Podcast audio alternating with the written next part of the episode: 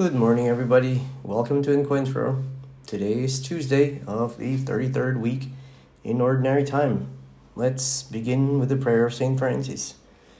In the name of the Father, and the Son, and of the Holy Spirit. Amen. Lord, make me a means of your peace. Where there is hatred, let me sow love. Where there is injury, pardon. Where there is doubt, faith. Where there is darkness, light.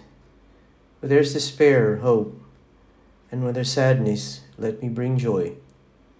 Divine Master, grant that I may seek, not so much to be consoled as to console, not so much to be understood as to understand, not so much to be loved, but to love. For it is in giving that we receive, it is in forgiving that we are forgiven, and it is in dying to ourselves that we are born to eternal life.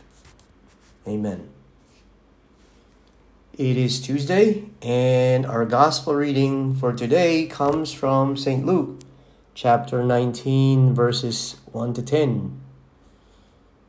At that time, Jesus came to Jericho and intended to pass through the town. Now, a man there named Zacchaeus, who was a chief tax collector and also a wealthy man, was seeking to see who Jesus was. But he could not see him because of the crowd, for he was short in stature. So he ran ahead and climbed a sycamore tree in order to see Jesus, who was about to pass that way. When he reached the place, Jesus looked up and said, Zacchaeus, come down quickly, for today I must stay at your house. And he came down quickly and received Jesus with joy. When they saw this, they began to grumble, saying, He has gone to stay at the house of a sinner? But Zacchaeus stood there and said to the Lord, Behold, half of my possessions, Lord, I shall give to the poor. And if I have extorted anything from anyone, I shall repay it four times over. And Jesus said to him, Today salvation has come to this house, because this man too is a descendant of Abraham. For the Son of Man has come to seek and to save what was lost. A couple years ago, I made friends with a really beautiful model from Uruguay. She was unbelievably pretty, was very successful, and she also had a heart of gold. One time we were talking about her life and her work, and we ended up talking about, interestingly enough, insecurities. And she said that she felt one of her feet was slightly bigger than the other. I said, Are you serious? She says, Yeah. One of my feet is slightly bigger than the other. So I said, What do you mean slightly bigger than the other? An inch? She said, No, it's just slightly bigger. And I said, That's your insecurity? And she just laughed. Hey, we all have them, she said. We all have them. We all have our insecurities. Very true. But why? Why do we have them? Interestingly enough, much of it is rooted in something positive. We all want to be valued. We want to be loved. We all want to be accepted and affirmed. We want to know that we are of importance and worth, that our lives mean something that we mean something. And there's always that question well, do I? It's a longing embedded in the human heart and soul. It's why we human beings build empires and monuments. Why we want to leave a legacy behind. Why we want to be sure that our lives mean something. But it's also why we end up, as my friend said, having insecurities.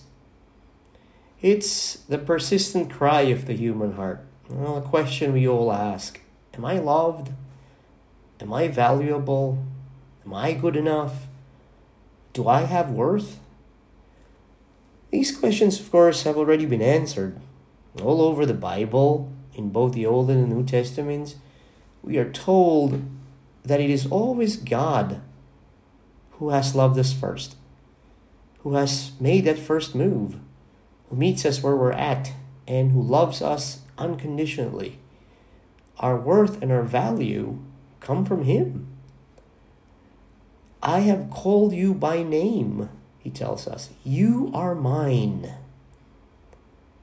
In the book of Isaiah, He says, I will give up whole nations to save you because you are precious to me and I love you.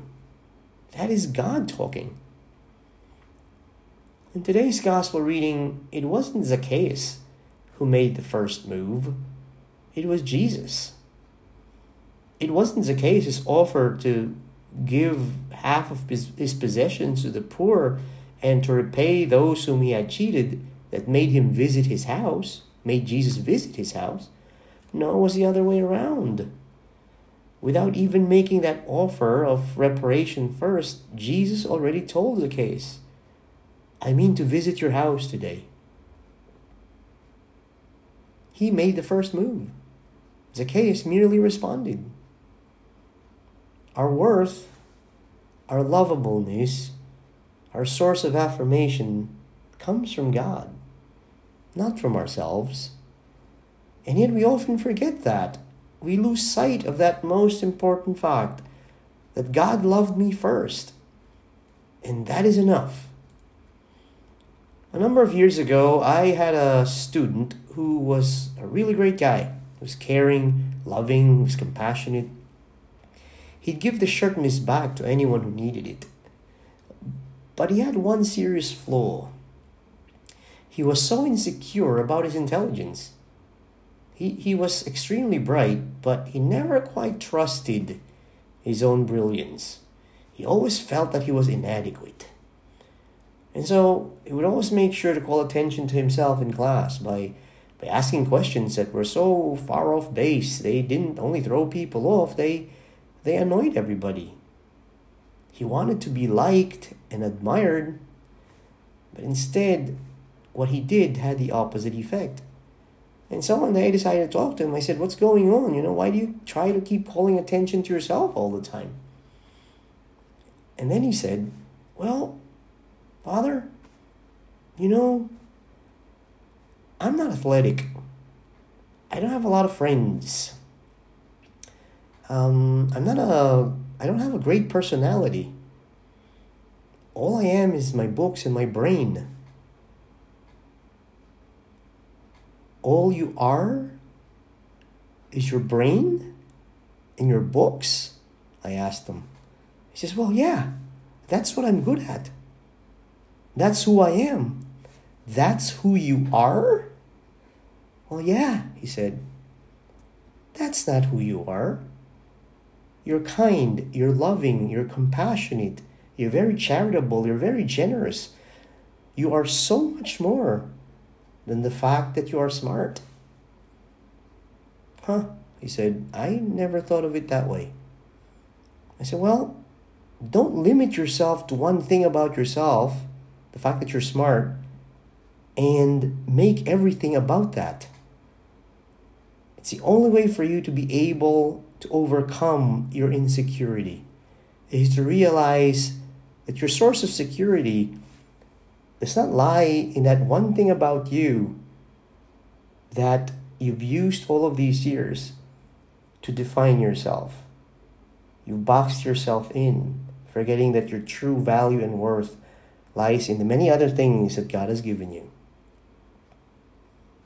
When we forget that our ultimate source of affirmation lies in God alone, that's what we do. We find ways to give ourselves that affirmation we seek, sometimes at whatever cost, and in whatever way we think we can. We seek out sources of self affirmation, believing that it is only our actions, our achievements, our accomplishments that will truly define our worth. In place of God's love and affirmation for us, we therefore seek substitutes. They may be our talents, our goodness, our efficiency, our charm, our wit, our bright ideas, our looks, our wealth, our social position and prestige, or whatever else we might create in order to secure our worth and make ourselves feel important, make ourselves feel that we are someone of value. The encounter of Jesus and the Zacchaeus in today's gospel shows us that we are of value, that we are of great worth, that we are important, that we are somebody. But all of these do not depend on ourselves. They depend on God's unconditional love for us, which, while we were yet sinners like Zacchaeus, comes to us and says to us, I mean to come to your house today. And so we don't have to go around trying to prove that we're valuable because we are. Our Father has said as much. And what an amazing source of security that is. A lot of times, it's our lack of that sense of affirmation that bothers us. It causes us to be anxious. That makes us want to prove ourselves constantly when we really don't have to. Because we can rest secure in the Father's love. A number of years ago, I was asked to undertake a, a very big project. And it, when it was done, you know, everybody was thanked for all their contributions to the work for some reason, I, I think they, they forgot to thank me. At the end of the event, one of my friends came up to me and said, Hey, what happened? Did they forget your name? Why did they not thank you? Was that done on purpose? They should have thanked you. You worked the hardest on that project. Why did they not thank you? Well, he seemed more bothered by it than, than me. I didn't I, I wasn't bothered. I didn't even think about it. And so he asked me, he's like, why why don't you seem to be bothered? So I told him a story. I said, Hey, you know, early this morning in chapel, I was doing my holy hour. And I was in front of the Blessed Sacrament and I was I was telling the Lord how excited I was about today's event. Because the work that I believe he had wanted me to do, he had wanted us to do, was finally completed. Took a while, but it was finally done. And everybody would now benefit from it. And at the end of my prayer, I said to my friend, as I sat there, there was this teeny tiny voice deep inside me. And that voice, I believe, came from the Lord. And it said to me, Bertie, thank you. Thank you for working on that project. Thank you. Zacchaeus, come down quickly, for today I must stay at your house. And Zacchaeus came down quickly and received Jesus with joy. Zacchaeus found the greatest source of affirmation one can find. And because of that, he was able to let go of those things that burdened him, that led him to sin, things that were the results of his desire for security and affirmation. From now on, he no longer had to look to them for his value and worth, because Jesus had already given it to him.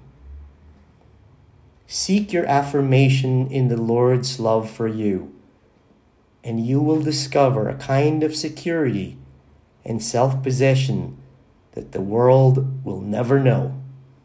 You will find a sense of security that nothing and no one can ever take away from you.